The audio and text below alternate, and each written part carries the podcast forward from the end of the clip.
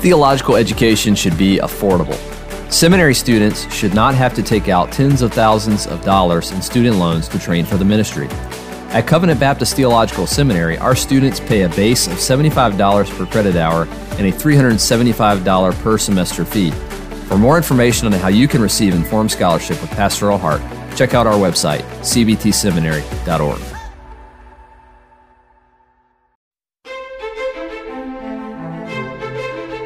You are listening to Preaching and Teaching on the Man of God network of podcasts. This resource combines expositional sermons and lectures from the classroom of Covenant Baptist Theological Seminary to help equip listeners for the work of the ministry.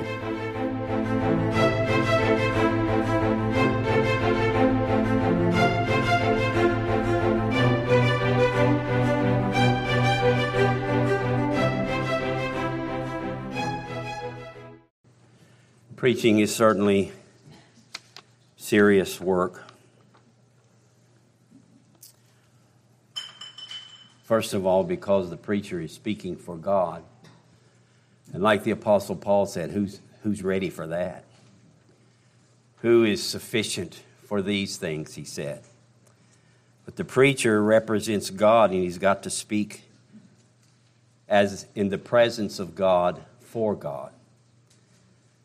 But secondly, the preacher's job is made even more difficult or serious when you realize that he's preaching to people the truth that if they will receive it, it will save their souls. If they don't, they'll be damned forever. We're not just trying to convince someone to a political position when we preach or even when we witness. We are dealing with souls that never die.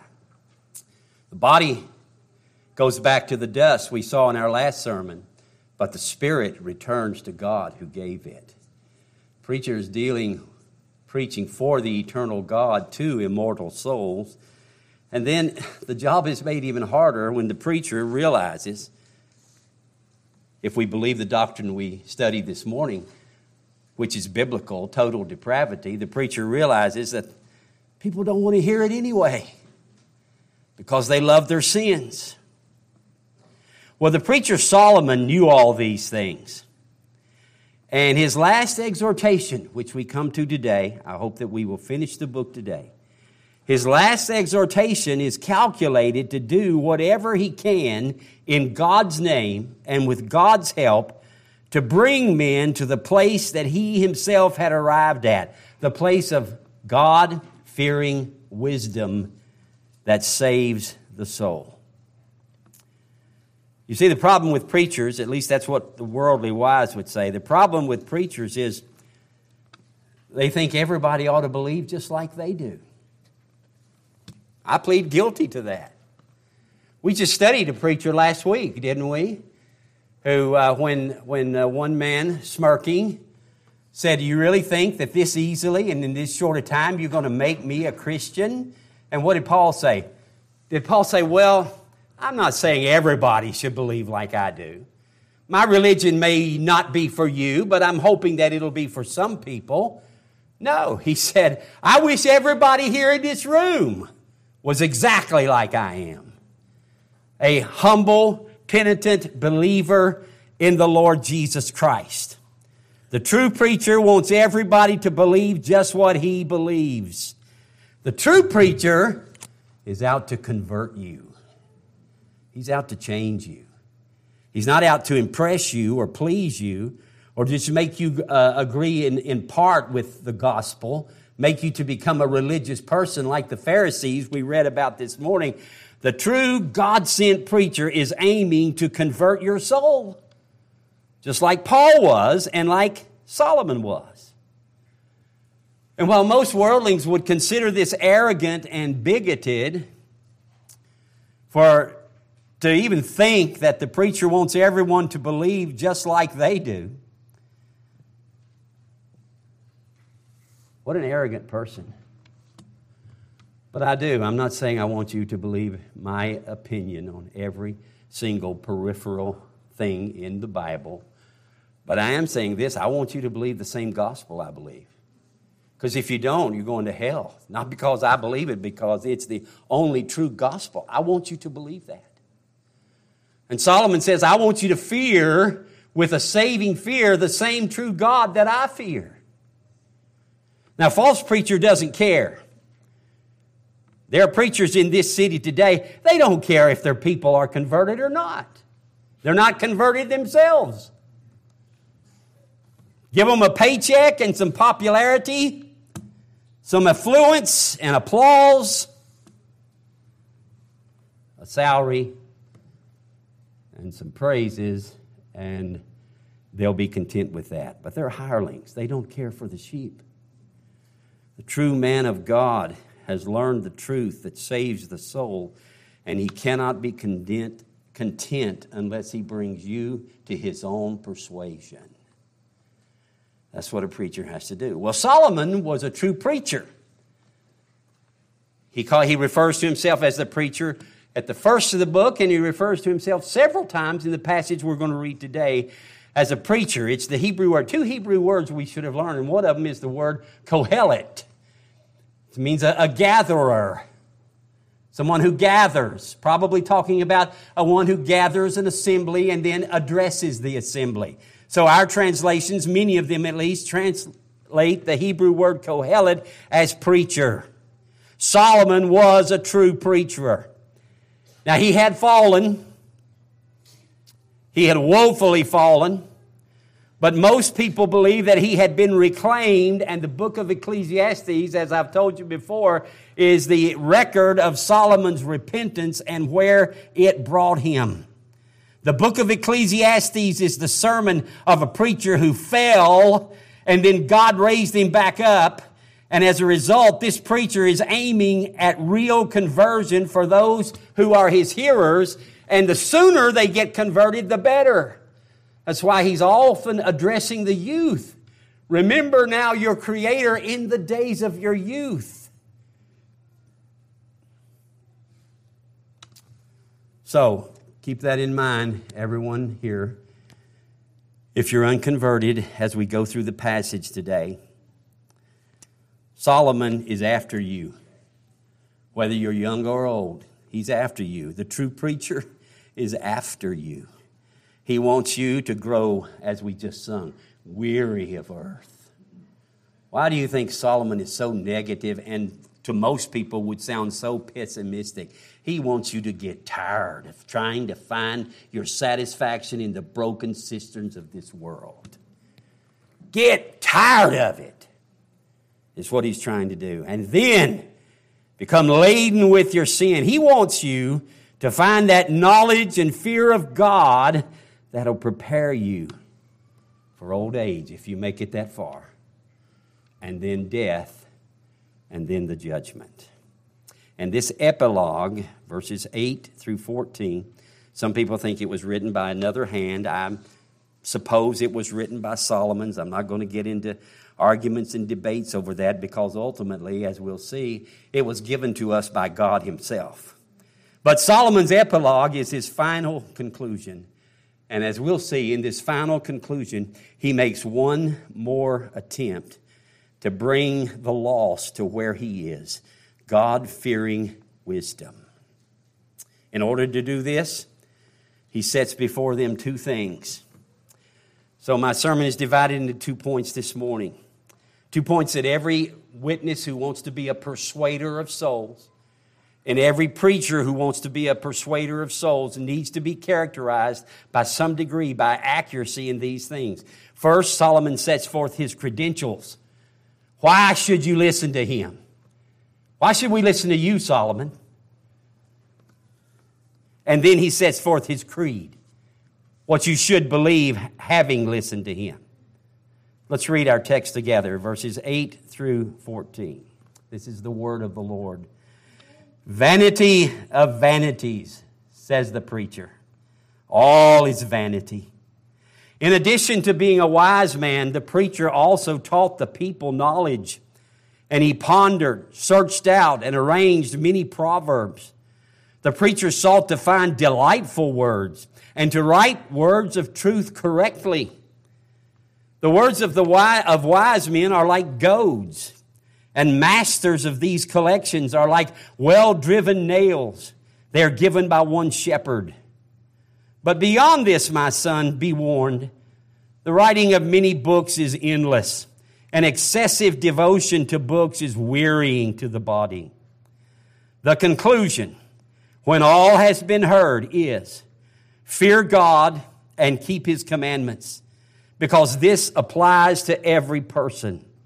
For God will bring every act to judgment, everything which is hidden, whether it is good or whether it is evil. Well, first, let's look at Solomon's credentials. And I'm going to skip over verse 8 just now. I'll come back to it later. But verses 9 through 12, we can find out that some things that Solomon said about himself. And the reason he's saying it is he knows there are going to be some cavilers out there He's coming to the end of his sermon. He knows there are going to be some people who don't want to hear it, and they're going to be looking for excuses not to hear it. And so he's, as it were, giving his credentials. Here's why you should listen to me. There are going to be people out in the audience, as there are when any time we preach the word, who are going to say, Why should we listen to you, Solomon? You had a good time, didn't you? Sowing your wild oats. You had your 1,000 wives or wives and concubines collectively, totaling 1,000. You went after false gods. Now, why are you trying to tell me how to live? Leave us alone. And Solomon is here trying to correct that attitude. And let's just remember, let's be reminded of this, beloved. The man who knows the evil of sin, once he has repented of that sin, may be the most qualified man to warn me to stay away from it. You know that? Be real careful. I know there are times when preachers erase all credibility. I understand that. But be real careful of writing a man off because of a flaw or writing him off because of a fall in his previous life. I want, I want Solomon to tell me about the emptiness of this world.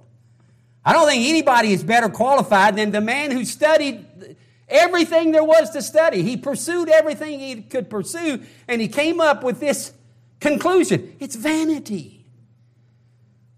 Wow, I don't want to be a person who says, Solomon, I don't care for anything you've got to say. Solomon, I want to hear what you've got to say because you've experienced the sin and the repentance, and you're ready to tell me the truth. Somebody says, Well, I wouldn't walk across the street to hear a preacher that's fallen into sin. Oh, yeah. Well, listen to the scripture reading tonight. It's about a man named David, and listen to what he did. And tell me then if you'd be willing to walk across the street to read the 51st Psalm. David repented, and David said, If you'll restore me, Lord, then shall I teach transgressors your ways. And then what? Sinners will be converted unto you. Praise God that the Jonahs are sometimes spit out. They don't die in the whale's belly, they're spit out so they can go and keep doing the work. In these verses, Solomon tells why people should give him heed. And not only him, but he tells why people should listen to other wise men like him who fear God and who know the truth. He says, well, the words here sound a little bit arrogant. Is Solomon bragging on himself here? No, he's not. He's, that's why he speaks in the third person. But it is true, while God's man must be humble and he must be modest, God's man has to have some confidence that he's speaking for God. God's man has to have some assurance of his calling. He's got to be aware of his duty. That's not pride. Just knowing that, that God sent me to say something is not pride.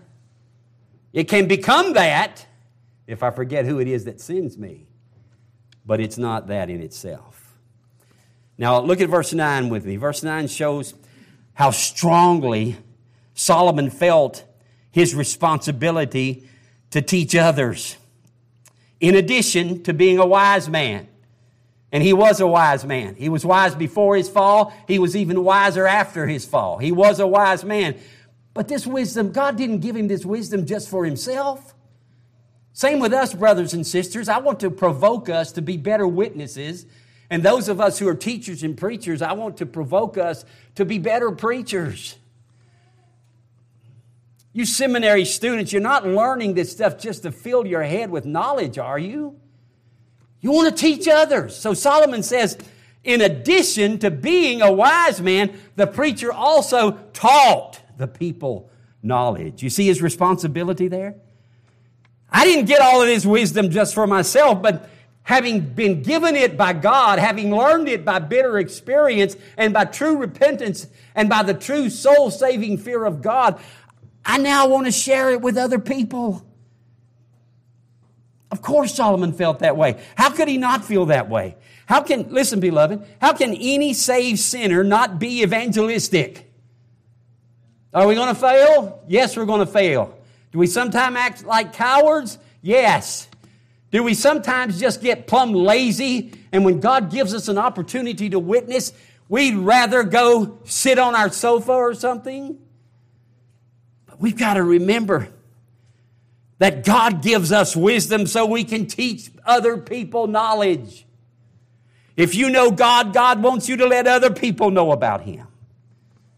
Because the withholding of saving knowledge is about as, as inhumane thing as a person can do. You know that? What's worse? Letting a, letting a person be blown to bits when you know there's a bomb in the building and you say nothing? Wow, that's inhumanity, isn't it? What, you know what's worse than that? Yeah, that person is going to die a physical death. But you know what's worse than that? Letting a man die and go to hell forever when you know how he can be saved. But you're not about to tell him that. Solomon was not like that. The withholding of saving knowledge is an inhumanity. You'll see a bulletin by W. Clarkson in, or you'll see a quote in your bulletin. When you have the gospel, uh, to know the gospel and not to speak it is a sin and a cruelty when men are perishing for lack of knowledge. Solomon had the, he had the answer. Yes, he, he makes us know the problem, but he had the answer. And he says, I had to teach people. I had to let people know. And I just want to say this, beloved. Um, don't want to be unnecessarily offensive, but a Christian who doesn't care whether other people are saved or not is not much of a Christian if he's a Christian at all. A Christian who just doesn't care had better examine himself and see if he is what he claims to be. And a preacher who doesn't really want to see people saved needs to find another job because he's a hireling and God will judge him as a hireling. Well, Solomon goes on here to show at least three things that qualified him and other wise men like him to preach the knowledge of God. And these three things should uh, cause his hearers, remember what he's trying to do? He's trying to win them over to listen. Give me a hearing. And the first thing is accuracy. The preacher and even the witness for Christ must be careful and certain to be accurate in presenting the truth. Look at verses 9 and 10 again. In addition to being a wise man, the preacher also taught the people what? Speculation? Cunningly devised fables? He taught them the true knowledge of God. He taught the people knowledge. And he didn't just uh, find a sermon somewhere and preach it without searching it out. It says he pondered. The word means he weighed. Whatever Whatever he's going to teach other people, he's going to weigh it for himself. And he's got to be firmly persuaded that it's the truth before he's going to try to preach it to somebody else. So he weighed it, he searched it out, and then he arranged many proverbs. He sought to find delightful words, and note this, to write, after he preached it, he wrote it, to write the words of truth correctly. Accuracy. Preachers, you must have accuracy. Witnesses, you must have accuracy. Here are some excellent instructions in our sermon today for aspiring preachers. And I'm glad there are several in the audience. There, They're actually excellent for every preacher to remind himself of, even if he's 69 years old. The preacher's witness must be careful, or the preacher must be careful and certain to be accurate when he's presenting the truth. He must be sure he is teaching the true knowledge of the true God and not speculation and cunningly devised fables. he must ponder the truth, he must weigh it out, and make sure that what he preaches and what he writes down are words of truth correctly. Now, here's the thing how could Solomon be so sure? How can we be sure what we're preaching is the truth? Here comes the worldly wise man. He says, Listen, there are hundreds and maybe thousands of different religions in the world. Are you going to tell me you found the right one? You found one and it's the only right one? It does almost seem arrogant, doesn't it? But that's what we're going to tell you.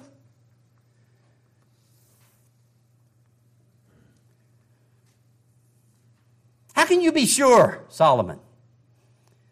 Well, Solomon tells us in verse 11, and verse 11 is an interesting verse. I hope I can give you some clarity on what this is saying. Actually, what Solomon is saying is, I know the truth because I got it from God. What we have in verse 11 is an Old Testament uh, declaring of biblical inspiration. It's not as clear as 2 Timothy 3:16, all scripture is given by inspiration of God and is profitable. Not as clear as that. Not as clear as 2 Peter is it chapter 1 that says, Holy men of God spoke as they were moved by the Holy Spirit. But it's clear enough, beloved, and especially when compared, compared with the New Testament, it's clear enough to show us that Solomon wasn't just saying, I got this all by myself. He's saying, I got it from the one true shepherd of Israel. Look at verse 11. The words of wise men, like me, he's including us. He's not the only preacher out there. The words of wise men are like goads, and masters of these collections are like well driven nails. Now, get this last phrase, it's beautiful. They are given by one. But wait a minute, you said there are, there are men plural. You said there's more than one like you, Solomon. Solomon says, Yeah, there's a whole lot of us out here telling the way to God. But we all got our message from the same source. They come from one shepherd. Now, the word shepherd the Israelites knew what that meant. Jacob, their daddy Jacob, had confessed on his deathbed God has been my shepherd all my life to this day. And Asaph sang in Psalm 80 and 1, Oh, give ear, shepherd of Israel, you who lead Joseph like a flock. And Solomon was surely familiar with his dad's glorious work, the 23rd Psalm Yahweh is my shepherd. And so when he says this, the Israelites knew what he was talking about. These truths come from one shepherd.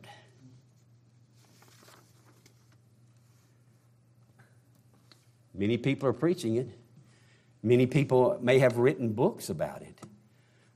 But we all have one source, and that's the true shepherd of Israel who leads his people like a flock. Do you see that? Do you see what he's saying? I hope that you do. It's an Old Testament declaration of the divine inspiration of Scriptures. Solomon's saying, Look, there are other people besides me who are preaching this, and there are other people besides me who are writing the wisdom of God so that you can know it. And while there are many, many different authors, there is one real true author, and that's God Himself. And now, what we have in our Bible, beloved, we have over several, several hundreds of years the opinions, or excuse me, the writings of many different men from many different walks of life. But when we get them all together, what do we have?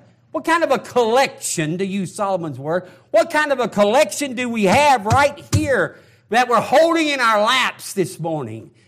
The one shepherd, God Himself, has given us His truth. Listen, that's how I know that I'm right. It's not because I'm arrogant, but by the grace of God, His truth has come to me. It's right here in the Bible, plain as day. We are saved by the merits of Jesus Christ and Jesus Christ alone, who took our sins on himself and died on a cross. And nobody can be saved unless they believe in him. And that's the truth, people. That's the truth.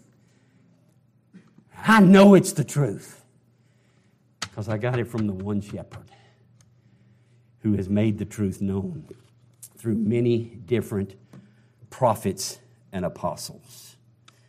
And so Solomon says, You ought to listen to me because I got that message that came from the one shepherd. But then in verse 12, he warns that not only you should listen to him, you should be careful who else you listen to. Verse 11 and 12 again together. The words of wise men are like goads, and masters of these collections are like well driven nails. They're given by one shepherd. But let me warn you, he says, beyond this, my son, you see the loving appeal here? He's talking to people whom he loved. Beyond this, my son, you need to be warned. The writing of many books is in. Anybody can write a book, anybody can preach a sermon, anybody can give you a religious opinion. That's what Solomon is warning against here. This the de- excessive devotion to many books is just the wearying to the body. Here's what he's saying. He's not saying that you should never read anything except Holy Scripture. He's just saying it is dangerous for you to open your mind to things that cannot help you but only harm you. He's warning. He's saying, get your information from the one shepherd and watch out for all the hirelings who are writing it, who are writing other opinions. You say, oh, but I, I want to open my mind to, to the possibility of all the different religions. Why would you do that? Buy the, find the truth, buy the truth, and sell it not. Some foolish parents say, I want, I want my children to be exposed not only to truth and error, so I'm not going to strictly catechize them according to what the Bible teaches, because I want them to make the decision for themselves. You are a foolish father. You are a foolish fa- mother if you believe something like that. Solomon says, Watch out for all these other books and all these other opinions. Make sure that you're following the books that are written by the wise men who got their truth from the one shepherd. Because all these other things they'll do at the end of the day, they'll just wear you out and they won't profit you anything spiritually. That's what he's that's the meaning of verse 12. Give yourself, Solomon says, to learning holy scripture and the wise teachings of those who are grounded in the truth of the one shepherd. Give yourself to learning those things. Those things taught by many wise men. Well, no preacher today, and certainly not this one, certainly not any should, no preacher today can claim divine inspiration like the Bible. We can and must be accurate according to the Bible. We have to know, we have to study, we have to search it out like Solomon did. We must be certain that our message is accurate according to the words of truth from the one shepherd. I do not want God so someday charge me with what he charged Job's three friends with. Remember that? Brothers, Job had to make a sacrifice just to get them off the hook because God was angry. God does not like to be misrepresented, beloved. And so we must make sure that when we represent him, God doesn't have to come to us and say, I'm angry with you because you have not spoken of me the thing that is right. You go to Job and let him make some sacrifices, and then I'll forgive you. I don't want God to say that to me. May we all make sure, preachers, make sure we're preaching the God of the Scripture and the gospel of Scripture and the salvation of Scripture. And if you get the chance to witness, please do it, but make sure you're telling the truth about how men can be saved. Because men can't be saved except by the truth. You can't be saved by a false gospel, but only by the true gospel. accuracy. Solomon says, Listen to what I'm saying because I'm accurate. But secondly, the preacher here makes a claim to accessibility. And every true preacher must, like Solomon, make the truth accessible to the people. That's why Solomon took so much time, not only in learning the truth, but in set, arranging it. Look at verse 9. The preacher taught the people knowledge. He pondered, he searched out, and then he arranged many proverbs. The proverbs were a succinct way to get the truth across to Solomon's generation. The Old Testament Jews loved proverbs like the New Testament Jews loved parables.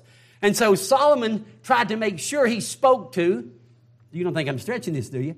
He made sure he spoke to the people in their own language in something that they could understand. and yet, yes, to an extent, something that they would find acceptable and delightful. Says, wait a minute, preacher. You don't think it's all right for the preacher just to try to please men, do you? No, I don't. That's not what I'm arguing for. It's not what Solomon's arguing for. I think we've got, a, we've got a, a message that is offensive to totally depraved sinners. But I'm saying this try to present it in the best way possible. Okay? There's no need to unnecessary. Have you ever known preachers like this? I have. I think their goal when they get up in the pulpit is to make people mad. You'll do that enough without trying to do it. Just give them the truth. But try to find out if you know what, if you can find out a sweet way to say it, boy, do I need to work on this. If you can find out a sweet way to say the truth, say it sweetly. He said, I sought out delightful words, and I said it in a setting that was easily accessible to the people. Now, Solomon could have impressed people. You know what? This guy was not, a, was not an intellectual slouch. People came, remember the Queen of Sheba? They came from all over the world just to sit down and be wowed by the wisdom of this guy. So Solomon could have impressed, but he says, that wasn't my goal. My goal was to make the truth clear and gettable by people who ter- heard it. We must then. This is important for seminary students. It's not a big temptation for me to show off my learning because there's just not much there except what I've learned in books from others and what God has taught me. But to a seminary student who's studying some of these things that I'm hearing on Tuesday nights sometimes in Pastor Sam's classes, let me tell you what, you're liable to get so full of knowledge that you get full of yourself and you just want to impress somebody. You get a chance to preach, you want to use some big words. You want to impress somebody. Don't do that. Solomon did not do that. We must address our generation and, to ma- and make things as plain as we can to the men of our time. It is never all right to be man pleasers, but it is all right to find the best possible way to tell the truth. So the preacher, like Solomon, notice what he says I sought to find out delightful words, but did he sacrifice the truth for it? No delightful words, and words of truth correctly. So he wasn't about to compromise truth.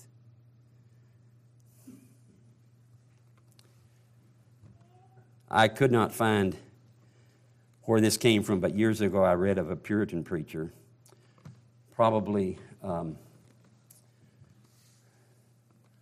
maybe John Flavel but he had uh, this preacher was well known, well much used of God, and he had an opportunity to preach before. I don't know. I must. It's probably the Queen. My my memory is foggy. The Queen and Parliament, and so he brought. He delivered some sermon that wowed all of them. And when the sermon was over, just a common poor old man who was in the audience that day came up to Thomas Brooks, John Flavel, whoever it was. He came up to him and said, I came here today to get something for my soul.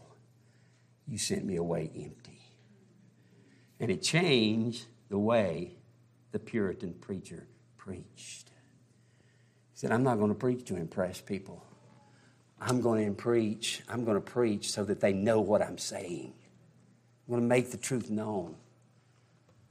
My dad used to say one of his pet peeves was when he would go to a conference and hear somebody preach, and there weren't but five men in the whole place who could understand what the guy was saying. And he said, Every young preacher should have to take a kindergarten class for six months to a year and teach them before he tries to teach other people. You know why? I'm indebted to Brother Tom for this quote that he gave me this morning uh, from, from Charles Spurgeon. Christ did not say, Feed my giraffes. He said, Feed my sheep. I like that. Now the giraffes can, can get them some food, some foliage off the high trees, but that don't help the sheep.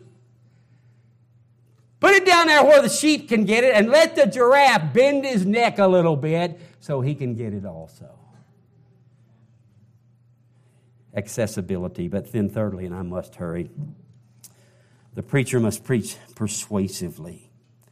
We are not involved in a take it or leave it business. Sinners have to be changed. They don't need to be pleased, or they don't, yeah, they don't need to be pleased. They need to be persuaded.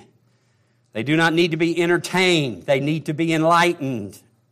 Solomon says that the true goal of wise, accurate, accessible preaching is to get men moving in the right direction. He didn't lay it out there and say, take it or leave it, it doesn't matter. That's why he compares the collection of these wise sayings to what? A goad.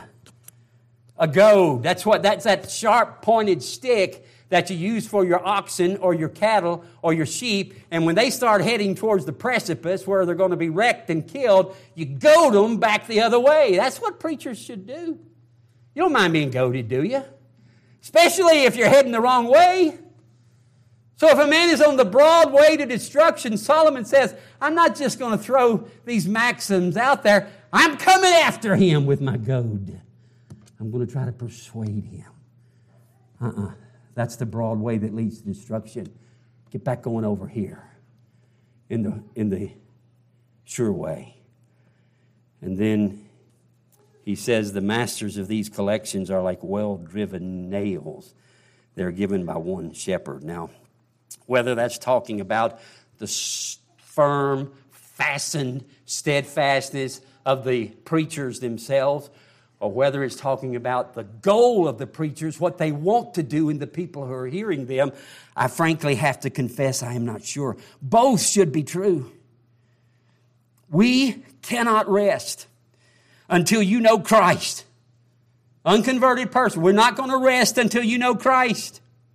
Parents, you cannot rest till your children know Christ until they give some evidence of that. And then you know what you're going to do after we goad them? We're going to hammer the converting truth that got them in the right way and fastened them to Christ for the rest of their lives. Goad them and hammer them with the word of truth. Did I say that sweet enough? That's what they need. We, want you to, we don't want you to turn back after you make a profession. We don't want you to turn back to the husk of this world. No. We want to nail you down in the Lord Jesus Christ so that you're no longer going to be tossed to and fro with every wind of doctrine. Well, I don't have near as much time as I'd like. But you know, the good thing about this is I've preached, I've preached this second point many times as we've gone through the book. The, the second point is Solomon, his creed. For one last time, he confesses his creed to them. And he begins in verse 8. And then he finishes it in verse 13 and 14. After he has stated his credentials, he gives reasons why his hearers should listen. Then he one last time tells them what they need to believe and tells them what they need to do. He tells them what the answer is. But before he does this, he first, he first reminds them of the problem. You know what I thought about when I studied this passage? Solomon was a lot like the Apostle Paul. This Old Testament preacher, he believes in preaching the bad news so that he can give the good news. That's exactly what the Apostle Paul did. In Romans chapter 3, in verse 19, Saul, in, the first actually three, three chapters of the book of Romans, Paul is just, he's just slaying us, is what he's doing. He's leaving us all in the dust until finally at verse 19 he says, Let every mouth be stopped. And all the world become guilty of God. That's the bad news. Guilty before God. But then Paul goes on, doesn't he, in the book of Romans to give us glorious news. But we need to hear both. So, first, notice in verse 8, Solomon reminds them of the bad news. The truth he started out with vanity of vanities, says the preacher. All is vanity. This makes number 35, number 36, and number 37 of the times that we have heard the second Hebrew word that every one of us ought to know right now Habel. What does it mean? Vanity, emptiness, breath, wind, something that's empty and something that's fleeting. Now, somebody says, Solomon, you're not going to come back to that same old thing. We hear the word Habel 62 times in our Old Testament. You know how many times we hear it in the book of Ecclesiastes? 37 out of 62. You talk about a preacher harping on something. He harped on it because he wanted to get it across, and now, one more time, when he's gone through everything in his book, he comes to the end and somebody thinks, well, well, maybe he's come off of that vanity of vanities thing that he started with in chapter 1 and verse 2. Solomon says, nope, nothing's changed. Vanity of vanities, all is vanity.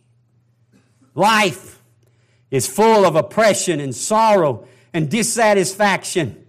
And if you don't die young, then you get old. And when it's old, you get more dissatisfied if you're without Christ. And it gets harder and harder. And you can forget for the most part about repenting because you don't have a heart for it. And you don't have a mind for it. And then eventually you wither up and you die. And your spirit goes back to God. That's what Solomon says this world is like vanity of vanities. Somebody says, well, then I may as well give up on happiness and satisfaction. If you're looking for it under the sun, give up. That's what Solomon wants you to do. Solomon is not trying any more than Paul was in Romans 1 through 3. Solomon is not trying to drive us to despair so we will hang ourselves. He's trying to drive us to despair of finding anything good in this world for our souls. Solomon says, yeah, I want you to despair of yourself. I want you to despair of finding satisfaction in this toy and that toy and anything less than God Almighty. That's much of what the book has been about, folks. But the world, the vain world's not all the problem. You're the problem. God, Solomon says in, in chapter 7, verse 29, that the, God made men. This one thing I found out God made men upright but they have sought out many inventions. Your problem, Mr. Drinking of the world's wells and eating in the world's pigsties, your problem is you've forgotten your Creator. That's why He tells us to remember Him. Your problem is forgetfulness of your Creator, and it's a major problem. Your problem is seeking pleasure in anything and everything but God, and that's a major problem. Your problem is the absence of the fear of God in your heart and in your life. And if you never get above that, vanity is all your life is ever going to be, and empty and forsaken is all your eternity is ever going to be. But thank God there's good news He tells us he reiterates the bad news in verse 8, and then he tells us the good news. You know, there is a God who will let you fear him, he'll let you love him, he'll let you be made right with him. The conclusion, when all has been heard, is fear God and keep his commandments because this applies to every person. So, that's my conclusion, Solomon says. As I said, he doesn't want you to despair, he wants you to despair of yourself. And just as Paul didn't end Romans with chapter 3, verse 19, with our hands on our mouth and all of us laying in the dust guilty before God. Solomon doesn't leave us hopeless and helpless. He says there's a God, and if you'll reverence Him and you'll keep His commandments, you'll find the right way to live in this sin cursed world. You'll find the satisfaction that this world can never give you. so Solomon doesn't end at chapter 12 and verse 8. He ends with a description of the one solution for a vain, sinful existence. and that solution is conversion. Coming to fear God in a saving way. I've defined the fear of God several times. But one more time, I will tell you the fear of God is coming to understanding that He is, that He is awesome and great, that He is always present. You can't get away from Him, and that He's going to deal with you because He is your judge. That's what it means, the fear of God. But that's not all. I delight to be able to tell you once more that the greatest element of what it means to savingly fear God is the wonderful realization that He'll forgive you of your sins. If you, Lord, should mark iniquities, how you think you're going to stand? If God brings you to a strict account, how are you going to stand? If you, Lord, should mark iniquities, oh Lord, who could stand? I'm finished. If God's going to treat me according to what I've done and what I deserve, I'm finished for all eternity. But praise God for Psalm 130, verse 4. But there is forgiveness with you, that you may be what? Feared. Not talking, not, not, that, not that you may dread God, but that you may come to reverence and respect Him. He's God. He's awesome. He's everywhere present. He's my judge but He will forgive me. Oh, that's the good news. You can fear Him. You can apprehend the mercy of God through the Lord Jesus Christ who died on a cross and rose again. And yet, saving fear of God doesn't drive you away from Him in, in terror, it makes you run to Him because He's got it did we sing about his, eye, his arms are wide open and he's saying, Come to me. Come to me. You can run to him and be forgiven. And the reason every person should do that, it's time for me to start skipping some things, is because God is going to judge everyone. So we end on verse 14 For God will bring every act of judgment, everything which is hidden, whether it is good or whether it is evil. This belongs to all men. This applies to every person. Everybody needs to fear God. Everybody needs to repent. Everybody needs to believe. It applies to every person because God is going to judge every person. You are going to stand before God. And everything that you thought you had hidden from view is going to be brought out to view. And even you righteous people who didn't even realize half the good works you were doing, they're going to be brought up as evidences that you did fear God after all, and as proof of that. Read some quote. Read the quote by Charles Bridges. If you're tempted to be scared of this day of judgment, read the quote by Bridges. I don't have time to read it just now. Let me give you just a few words of, of application. How rich the Word of God. Thank God for His Word. It's so rich. I hope we'll be encouraged to study it avidly and carefully. I'm going to have to tell you, when someone first suggested, and that's how I got to thinking about preaching through the book of Ecclesiastes, I don't know if you've gotten anything out of it, but, but I know I have. Because, but, and naturally, I'm going to get more out of it than you are because I'm spending hours every week studying it. But when somebody suggested it, I thought, whoa, I'm not up to that task. But but I did it. I'm so thankful I did. It's so rich. I haven't even scratched the surface of what's here. Brothers and sisters, the one shepherd has given us a book, and it's all like that. We can't even scratch the surface. Dive into it, study it, weigh it, ponder it. Learn enough of it to teach it to other people. It's one united collection. Well, we've got all kinds of New Testament doctrine just in chapter 12. We have the immortality of the soul. We have the doctrine of divine inspiration of Scripture. We have the doctrine of the universal general call. This is what all men need to do. We have the doctrine of final judgment and everlasting rewards. Wow. The Word of God is full. Love it, brothers and sisters. Don't let it collect dust. Read it and study it and listen to it preached. Secondly, thank God for faithful preachers. Even today, there are some Solomons around who are taking care to be accurate to make the truth accessible and doing all they can to goad you and persuade you to believe it. Thank God there are men like that. I thank God for CBTS. You know what? I'm not a professor there, I never will be. But I'm so glad to be part of a church that houses CBTS. Young men, young godly men, I respect these men. They're coming here to learn so they can be faithful, accurate preachers of the Word of God.